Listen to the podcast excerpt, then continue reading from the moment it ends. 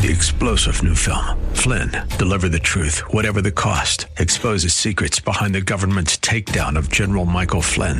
Flynn knew what the intel world had been up to. He ordered the first audit of the use of contractors. This set off alarm bells. He told the truth. He was the most dangerous person for Donald Trump to hire. They had to get rid of Flynn. Flynn, deliver the truth, whatever the cost. Available now. Watch it today. Go to salemnow.com. Salemnow.com.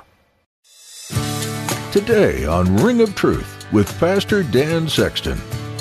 You can only do that once you have been endued with power by the Holy Spirit. And then the Holy Spirit does it through you. You can never do it in your own flesh. Again, not for very long and not very consistently. It is a work of the Holy Spirit in your life as a believer.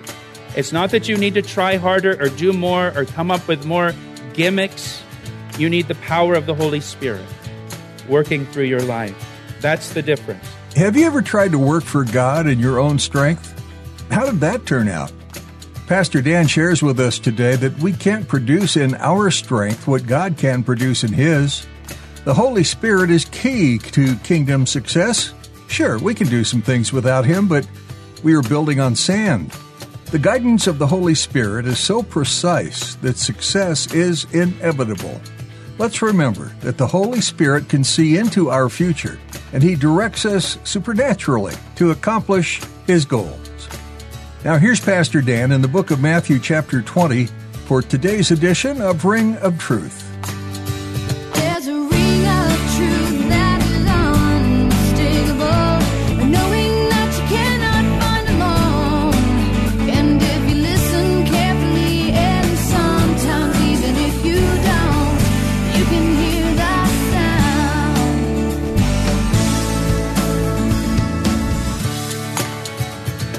A self righteous person is envious of God's grace and generosity to people. A self righteous person will complain and say, Well, that's not fair. I've been serving the Lord since I was four years old. And you're telling me someone can get saved at 80 and they're going to get a reward too? And they might get the same reward as me? Or they might get more of a reward than me? We shouldn't be envious of God's generosity. That's what he says here in verse 15.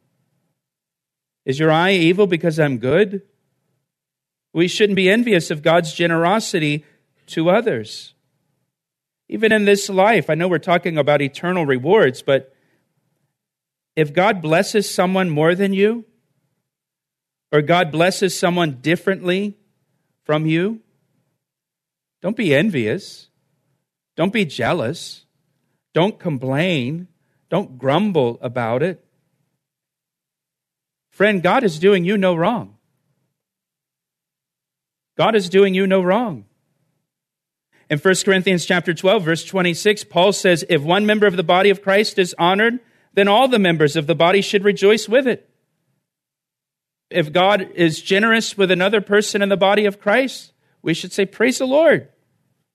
We should all rejoice that God has, a, has been extra generous to that brother or sister in Christ. The Bible says, rejoice with those who rejoice. And if I'm envious of someone else, or I'm jealous of someone else, or I begin to complain, why did they get that? And I've only got this, and. That's self righteousness in my heart. That's me grumbling about the grace of God. And do I really want God to judge me based on my performance? Do we want that now to be the standard instead of grace and generosity? And so he says in verse 16, For many are called, but few are chosen. God has called many of us to labor in his vineyard, all of us, in fact, but a few he has chosen to receive a greater reward. And we should rejoice. We should rejoice because of God's goodness to that brother or sister in Christ. And so now that brings us to verse 17. And in verse 17, it says, Now Jesus going up to Jerusalem, he took the twelve disciples aside on the road, and he said to them, Behold, we are going up to Jerusalem, and the Son of Man will be betrayed to the chief priests and to the scribes, and they will condemn him to death and deliver him to the Gentiles to mock and to scourge and to crucify, and the third day he will rise again. Now, this is the third time that Jesus predicts his death and resurrection and tells his disciples about it. And they're getting closer to Jerusalem. They're on their way to Jerusalem. And once again, he pulls them aside and tells them what will happen. The cross was not an unforeseen tragedy that happened to Jesus Christ. It wasn't this terrible twist in the story that no one saw coming. The cross was always God's plan to save mankind. And notice the words that Jesus used to describe what will happen to him in Jerusalem. The Son of Man will be betrayed, condemned, delivered, mocked, scourged, and crucified. Jesus didn't have a vague idea of what's going to happen to him when he gets to Jerusalem. It wasn't that it was like, you know, it's kind of foggy, a little fuzzy, but I, I have an idea of what's going to happen. No, he knew precisely what would happen to him. And he still went. He still went to Jerusalem and he endured the betrayal and the condemnation and the mocking and the shame and the scourging and the crucifixion for us, for you and for me so that you can sit here today with your sins forgiven, so that you can sit here today reconciled to God with the assurance of eternal life, filled with the Spirit of God, so that you can have an inheritance reserved for you in heaven. He endured all of that to make a way of salvation for us. And he knows what he's walking into. Now, verse 20 says, Then the mother, so he just told his disciples what's going to happen.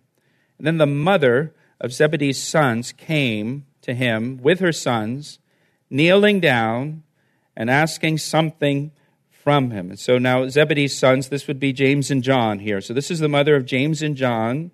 She was also among the followers of Jesus. Uh, we'll see her at the cross when Jesus was crucified she came to Jesus with her two sons, James and John, on behalf of her two sons. And he said to her, What do you wish?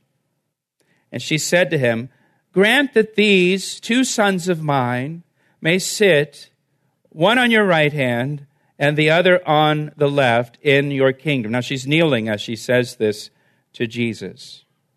Now just look back in chapter 19 at verse 28. Chapter 19, verse 28, Jesus said to his disciples, Assuredly I say to you that in the regeneration, when the Son of Man sits on the throne of his glory, you who have followed me will also sit on 12 thrones, judging the 12 tribes of Israel. Jesus said to his 12 disciples, In the kingdom, you 12, the 12 disciples or the 12 apostles, will sit on 12 thrones and rule over the 12 tribes of Israel. Wow. Amazing. I can't believe it. But that wasn't good enough for the mother of James and John. she says, Well, which, which two thrones will my two sons sit on? There's 12. Which two will my babies be sitting on during the kingdom age? And she actually goes to Jesus and asks if her sons can have the two best seats in the kingdom, one on his right hand and the other on his left. And so you can picture here the mother of James and John. She comes and she kneels before Jesus and just, Jesus, I know that you're really busy. I know that you're on your way to Jerusalem to die for the sins of the world. I've just got one small question, one simple little request. Can you give my two babies the two most important positions in the kingdom? That's all I'm asking for.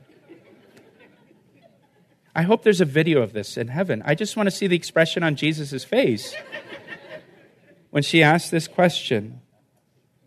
And James and John are standing there, and so Jesus said to them, You don't know what you ask. Now, again, I, I have so many questions about this story. Like, how did he say that? Did he say that gently, lovingly? Or was there a little bit of an edge to it? You don't even know what you're asking. You know, and if you'll excuse me, I need to go die for your sins right now. I'm on my way to Jerusalem. And how many times have we asked for things and we didn't really know what we were asking for? We thought we knew what we were asking for. We thought we knew what was best for us. And Jesus just looked at us and said, You don't, you don't even know what you're asking for. And you'll thank me later for saying no to this request. Aren't you grateful for the times that Jesus said no to you? Where would we be? And all the stupid things we requested of him. And so, verse 22, Jesus said, You don't know what you ask. Are you able to drink the cup that I'm about to drink in Jerusalem? Be baptized with the baptism that I'm about to be baptized with, immersed is the idea here. And they said to him, We're able. the cup Jesus was about to drink was the cup of God's wrath for the sins of the world. He was about to be baptized. They're immersed in God's wrath on the cross. If you remember when Jesus prayed in Gethsemane, he prayed, Father, if it is possible, let this cup pass from me. Nevertheless, not as I will, but as you will. And James and John, they, they confidently said, We're able. Yeah, yeah we, we can drink the cup you're going to drink. Yeah, yeah, we can handle the baptism you're going to be baptized with. We're able. If you think about James and John, James and John both slept in Gethsemane when they should have prayed. They ran from Jesus and forsook him when he was arrested. They failed Jesus in his hour of need. You know, we give Peter a hard time for being overconfident and saying he will never deny the Lord, and then he denied the Lord. Well, James and John were guilty of the same thing. They, they said, we're, Oh, yeah, we're able. We're able to drink the cup you're about to drink and be baptized with the baptism you're about to be baptized with, but they weren't able. Pastor Dan will share the second half of today's message in just a moment. But first, he'd like to take a moment to tell you how you can receive prayer for your needs. Do you need prayer today? Every week we receive prayer requests from our listeners. If you need prayer for anything at all, we would like to pray for you right now. You can share your prayer request with us through our website, calvaryec.com. Again, that's calvaryec.com, or through our church app or by calling us at 410 491 4592. And can I ask you to pray for us as well? Pray for the Ring of Truth radio ministry as we bring the Word of God to those who need it. Thanks, Pastor Dan, and thank you for praying. Now, let's finish today's message. But look at verse 23. So he said to them, You will indeed, future here, you will indeed drink my cup and be baptized with the baptism that I am baptized with. But to sit on my right hand and on my left is not mine to give, but it is for those for whom it is prepared by my Father. He says, You will be able to drink the cup and be baptized with the baptism of Jesus. They're going to fail in Gethsemane. They're going to fail when Jesus is arrested. But James and John will be able to drink the cup and be baptized with the baptism of Jesus once they're empowered by the Holy Spirit on Pentecost. That's the difference. Just like with Peter. Peter denied the Lord to a little girl who said, Aren't you one of his disciples? No, I don't know anything about him. But then once Peter was baptized with the Holy Spirit on Pentecost, then he stood up in front of thousands and boldly declared the gospel to thousands. What was the difference? The Holy Spirit. And for James and John, once they're empowered by the Holy Spirit, they'll be able to drink the cup and go through the baptism. They couldn't do it in their own strength and power. They had to be endued with power from on high. And listen, give me your attention. You cannot follow Jesus Christ successfully in your own strength, not for very long. We can only follow Christ and drink the cup that he has for us and be baptized with the baptism he has for us because he's got a cup for you to drink. He's got a baptism for you to go through. You can only do that once you have been endued with power by the Holy Spirit. And then the Holy Spirit does it through you. You can never do it in your own flesh. Again, not for very long and not very consistently. It is a work of the Holy Spirit in your life as a believer. It's not that you need to try harder or do more or come up with more gimmicks. You need the power of the Holy Spirit working through your life. That's the difference. The Holy Spirit is the difference maker in the life of the Christian. And so, verse 24 now, when the ten heard it, watch what happens here. When the ten heard it, they were greatly displeased with the two brothers. greatly dis- I'm greatly displeased with you, James and John, right? It's not how we would say it, is it? But I want you to note here what happens, because it's important. Even though James and John were unsuccessful at securing the highest positions in the kingdom, their selfish ambition immediately created a division among the disciples. Now you've got 10 disciples against two disciples. And the 10 disciples are greatly displeased or indignant with the two. And this is always what selfish ambition or a personal agenda does in the body of Christ.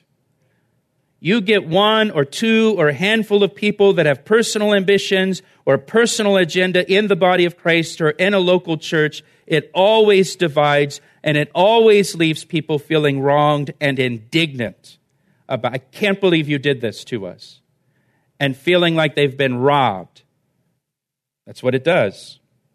Now, Jesus, of course, will use this as a teachable moment. So, verse 25. But Jesus called them to himself and said, You know that the rulers of the Gentiles lord it over them, and those who are great exercise authority over them. Jesus says, This is how the world does things. This is how the world does things. In the world, you use your personal ambition to get yourself to the top. In the world, you position yourself and you get yourself into a position of authority. That's how the world operates. Verse 26 Yet it shall not be so among you. But whoever desires to be great among you, let him be your servant. And whoever desires to be first among you, let him be your slave. In the kingdom of God, the way to be great is to be the servant of all. In the world, one measure of greatness is how many people you have authority over, or how many people are under you. And the more people you have under you, the greater authority you have. In the kingdom of God, it's inverted. Greatness is measured by how many people you serve, how many people are over you. And the person who is first in the kingdom of God is the one who makes himself slave to all. And Jesus is our example of this. Look at verse 28. Just as the Son of Man did not come to be served, but to serve and to give his life a ransom for many. Jesus did not come to be served, but to serve others. Philippians 2 says he humbled himself, he made himself of no reputation, he gave his life as a ransom for many. Literally, he gave his life a ransom in place of many. In place of many. Jesus died in our place on the cross, taking the punishment for our sins as our substitute, as we just read in Isaiah 53. He was wounded for our transgressions. He was bruised for our iniquities. The chastisement for our peace was put upon him, and by his stripes we are healed. All we like sheep have gone astray. We have turned everyone to his own way, and the Lord has laid on him the iniquity of us all. He gave his life a ransom in place of us. 2 Corinthians chapter 8 verse 9 says of Jesus, Though he was rich, yet for your sakes he became poor, that you, through his poverty, might become rich. And Jesus is our example that we follow in the kingdom of God. In the kingdom of God, the question is how can I use my life to enrich others for Christ? That's greatness in the kingdom of God, not, not who can serve me, not who can enrich my life, but how can I use my life to enrich others for Christ. You want a shot at one of those two seats? Use your life to enrich others for Christ. Now that brings us to our last section here in verse 29. We're cruising through this chapter. I was so concerned we're not going to make it, but we're going to make it. I can, I, I can see the light at the end of the tunnel. We're going to get there. Now, as they went out of Jericho, a great multitude followed him. Now, Jericho here, the geography is significant because Jericho was the last city before reaching Jerusalem. So Jesus now begins his final ascent up to Jerusalem and the beginning of his final week before the cross. The road from Jericho up to Jerusalem is about 15 miles long. Over the course of that 15 miles, it ascends 3,000 feet. And it takes about eight hours of walking uphill through the desert from Jericho to Jerusalem. You can still walk the original Roman road that Jesus walked. Parts of it are still there. And as he's coming out of Jericho, behold, two blind men sitting by the road, when they heard that Jesus was passing by, they cried out, saying, Have mercy on us, O Lord, Son of David. Please note how, how they address Jesus here. Now, the other gospel accounts tell us that one of the blind men was named Bartimaeus, and so we sometimes refer to him as blind Bartimaeus. And these two blind men, they're just sitting by the road, and as they're sitting by the road, a big crowd starts to pass by, and they ask what all the commotion is about, and someone tells them Jesus of Nazareth is passing by, and somehow they've heard of Jesus. We don't know how, but somehow they know Jesus. They know who he is, and they know that he's the Messiah. They know he's the Messiah because they call him the Son of David, which is a messianic title.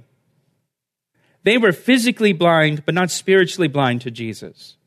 There are many people who can see physically, but are blind spiritually. These guys are blind physically, but they can see spiritually. They know that Jesus is the Messiah, that he's the Son of David. They also know the Old Testament prophet said the Messiah will open the eyes of the blind. And so they cry out, have mercy on us, O Lord, son of David. Verse 31. Then the multitude warned them that they should be quiet, quiet. And then they cried out all the more, even louder, Have mercy on us. You want me to be quiet? I'll show you quiet. Have mercy on us, O Lord, son of David. The crowd told them to quiet down, but they were not going to let Jesus pass them by and miss this opportunity. They will not get another opportunity to call upon Jesus like this. This is their one opportunity. Jesus is walking by. Don't let it pass. And listen, today at the end of the service, you'll have an opportunity to receive Jesus Christ if you've never received him as your Lord and Savior. You have an opportunity to pray to Jesus if you need to pray about something. Don't pass up the opportunity you have to call upon Jesus. You may not get another opportunity to call upon Jesus Christ. Adam Clarke, in his commentary on this passage, said, Jesus is passing by, and you are passing into eternity, and probably will never have a more favorable opportunity than the present. So don't let it pass you by.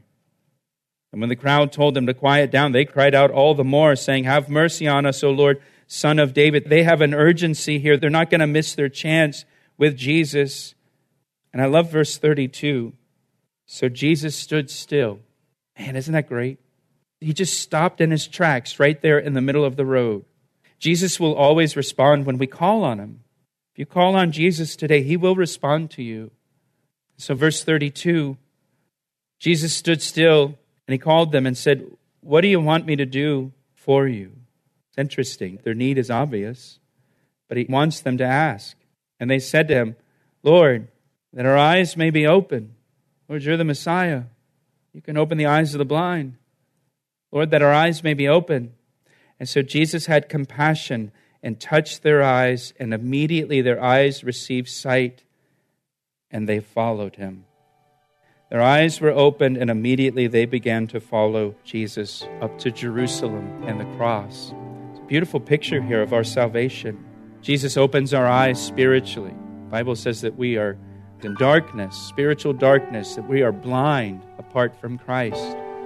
And then Jesus comes along into our life one day and he opens our eyes spiritually, and then we follow him.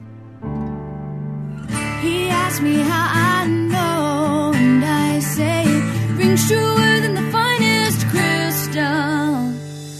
You've been listening to Ring of Truth with Pastor Dan Sexton. Pastor Dan has been teaching through the book of Matthew, the first book in the New Testament. Pastor Dan has more to share with you next time, but if you have any questions or would like to talk to us and have any prayer requests, we'd love to hear from you. You can reach us at 410 491 4592. The number again is 410 491 4592. You can also get in touch with us by visiting our website. Go to calvaryec.com and look under the About tab, then click on Contact. You're welcome to submit prayer requests on our website too. If you're interested in finding additional messages from this series, You can access those at calvaryec.com as well, under the Media tab.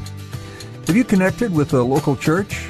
If not, we encourage you to find a church family that will help guide and support you in your faith. If you're in the area, please join us at Calvary Chapel, Ellicott City in Columbia, Maryland. For more details, visit calvaryec.com. Our website is a great place to find out what we believe, and you can also get to know Pastor Dan a little more. Feel free to explore and learn more at calvaryec.com. In our next edition, you'll have the opportunity to gain some additional insights from this New Testament book. Pastor Dan will help bring some things to light for you right here on Ring of Truth. I see the signs and I recognize the hands that